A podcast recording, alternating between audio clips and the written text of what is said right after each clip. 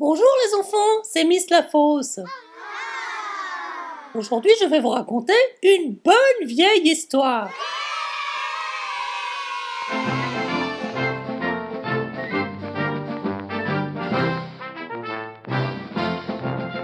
Aujourd'hui, le vilain petit canard de Hans Christian Andersen.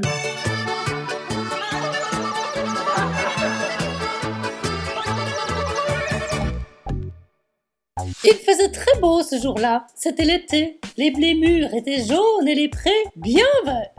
À l'abri du soleil, sous un arbre, une canne était là, posée sur son nid. Elle couvait. Elle commençait à trouver le temps long à rester toute seule assise sur ce nid.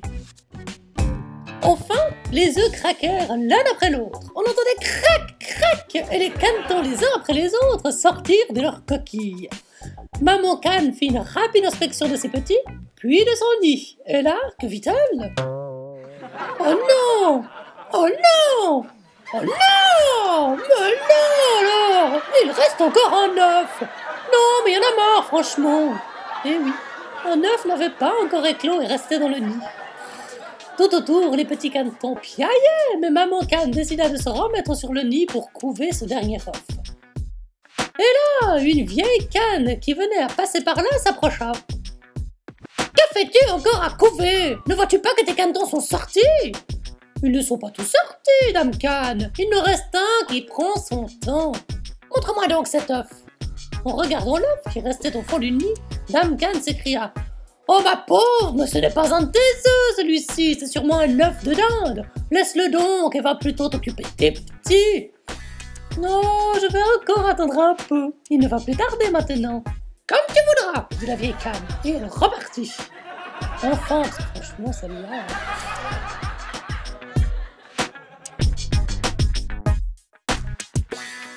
Enfin, finalement, le gros œuf creva. Fit l'oisillon se dégageant de sa coquille. Quoi, quoi? Fit la canne pour l'encourager. Lorsqu'il fut debout, la canne le regarda d'un drôle d'œil. Il semblait qu'il était plus grand que les autres, et plus gris aussi, et même beaucoup plus laid.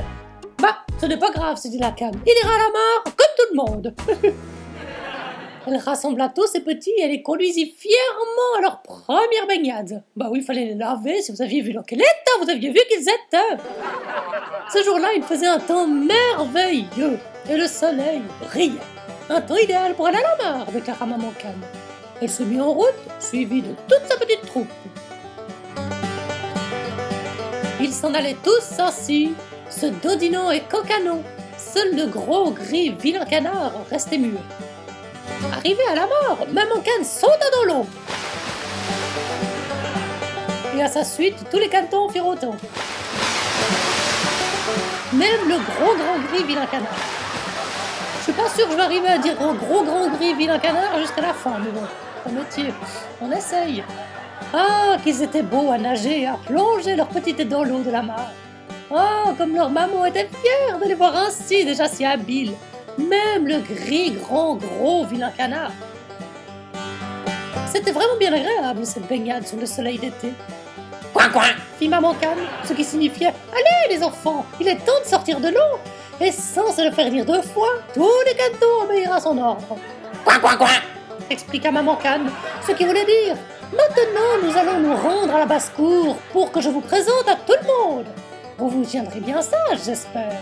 Surtout, vous resterez près de moi et vous ferez très attention au chat. Il n'est pas vraiment méchant, mais vous êtes si petit. Et voilà Maman Canne, suivie de toute sa petite troupe sur le chemin de la basse-cour.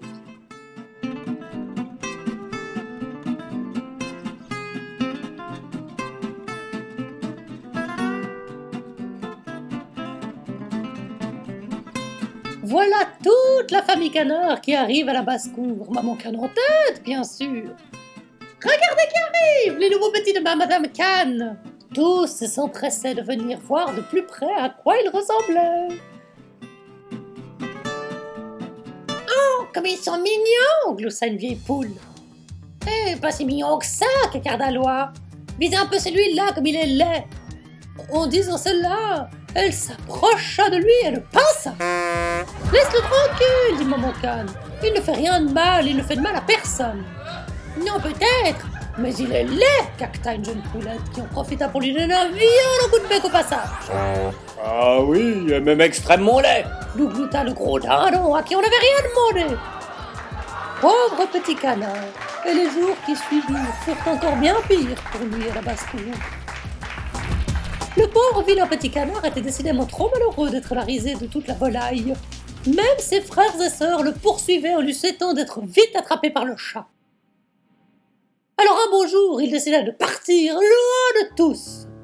Et il se dirigea tristement vers la forêt.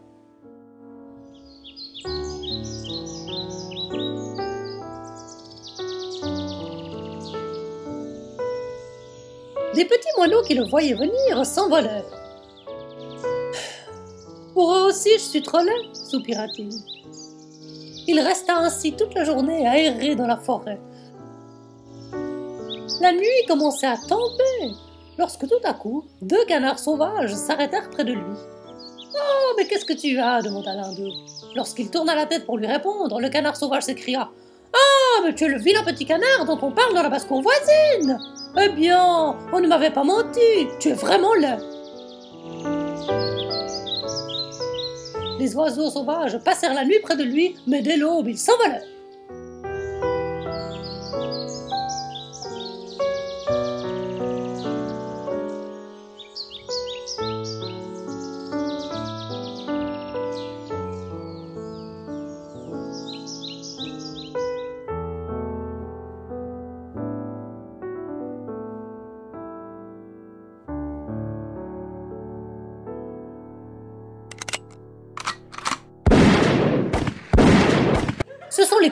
Qui réveillèrent le petit canard.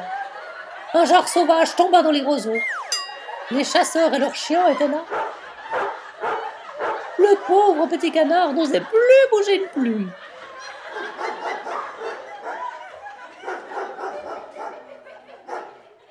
Le calme revint plus tard dans la journée et le caneton profita pour changer de cachette. Ce serait plus prudent. Il arriva à une petite cabane qui était habitée par une vieille femme, son chat et sa poule. La poule, le voyant s'avancer, alla à son rencontre et lui demanda Est-ce que tu sais pondre? Tandis que le chat arrivant en même temps le questionna Est-ce que tu sais ronronner? Non, non, répondit le petit canard, mais je sais nager. Nager? Quelle bien étrange idée s'écria ensemble la poule et le chat. Mais cela ne te servira à rien. L'important c'est de pondre ou de ronronner, c'est tout. Repars d'où tu viens, et vite Une fois de plus, le petit canard reprit la route. Et bientôt l'hiver fut là, un terrible hiver glacial, tel qu'on les vit à Montréal, durant lesquels le pauvre petit canton s'épuisa à lutter contre la neige, contre le froid et contre le vent. Enfin, un matin, le soleil redevint doux et presque chaud. Les alouettes chantaient. C'était à nouveau le printemps. Le petit canard, tout heureux, s'amusait à plonger dans l'eau encore et encore. Puis, sortant enfin sa tête de l'eau, il regarda vers le lac voisin. Et là, il aperçut trois beaux grands cygnes blancs. Et comme on dit chez nous, si tu vois un canard blanc, c'est un cygne. Les yeux pleins de tristesse et d'admiration, il vola vers eux. Tant pis s'ils me donnent des coups de bec. Je préfère encore être tué par eux que pincé et frappé par tous ceux de la basse-cour. Arrivant auprès d'eux, le petit canard penche la tête, prêt à recevoir leur coup de bec. Mais en faisant cela, il aperçoit son reflet dans l'eau claire du lac. Il n'y voit plus l'image du vilain petit canard gris, mais bien celle d'un beau grand cygne blond. Les autres cygnes se sont approchés de lui et l'entourent. L'un d'eux vient même de son bec lui lisser ses belles plumes. La tête toujours penchée vers l'eau, il entend encore des voix d'enfants qui crient Hé, venez voir, il y a un nouveau cygne Il est encore plus beau que les autres Vite, venez voir Eh oui, le vilain canard, qui n'était en fait qu'un petit cygne, était devenu un magnifique grand cygne. Et voilà C'est ainsi que se termine cette magnifique histoire. Merci Hans Christian Andersen. J'espère que vous avez passé un bon moment. Ou en tout cas, moi oui. Et comme on dit chez nous, à bientôt les enfants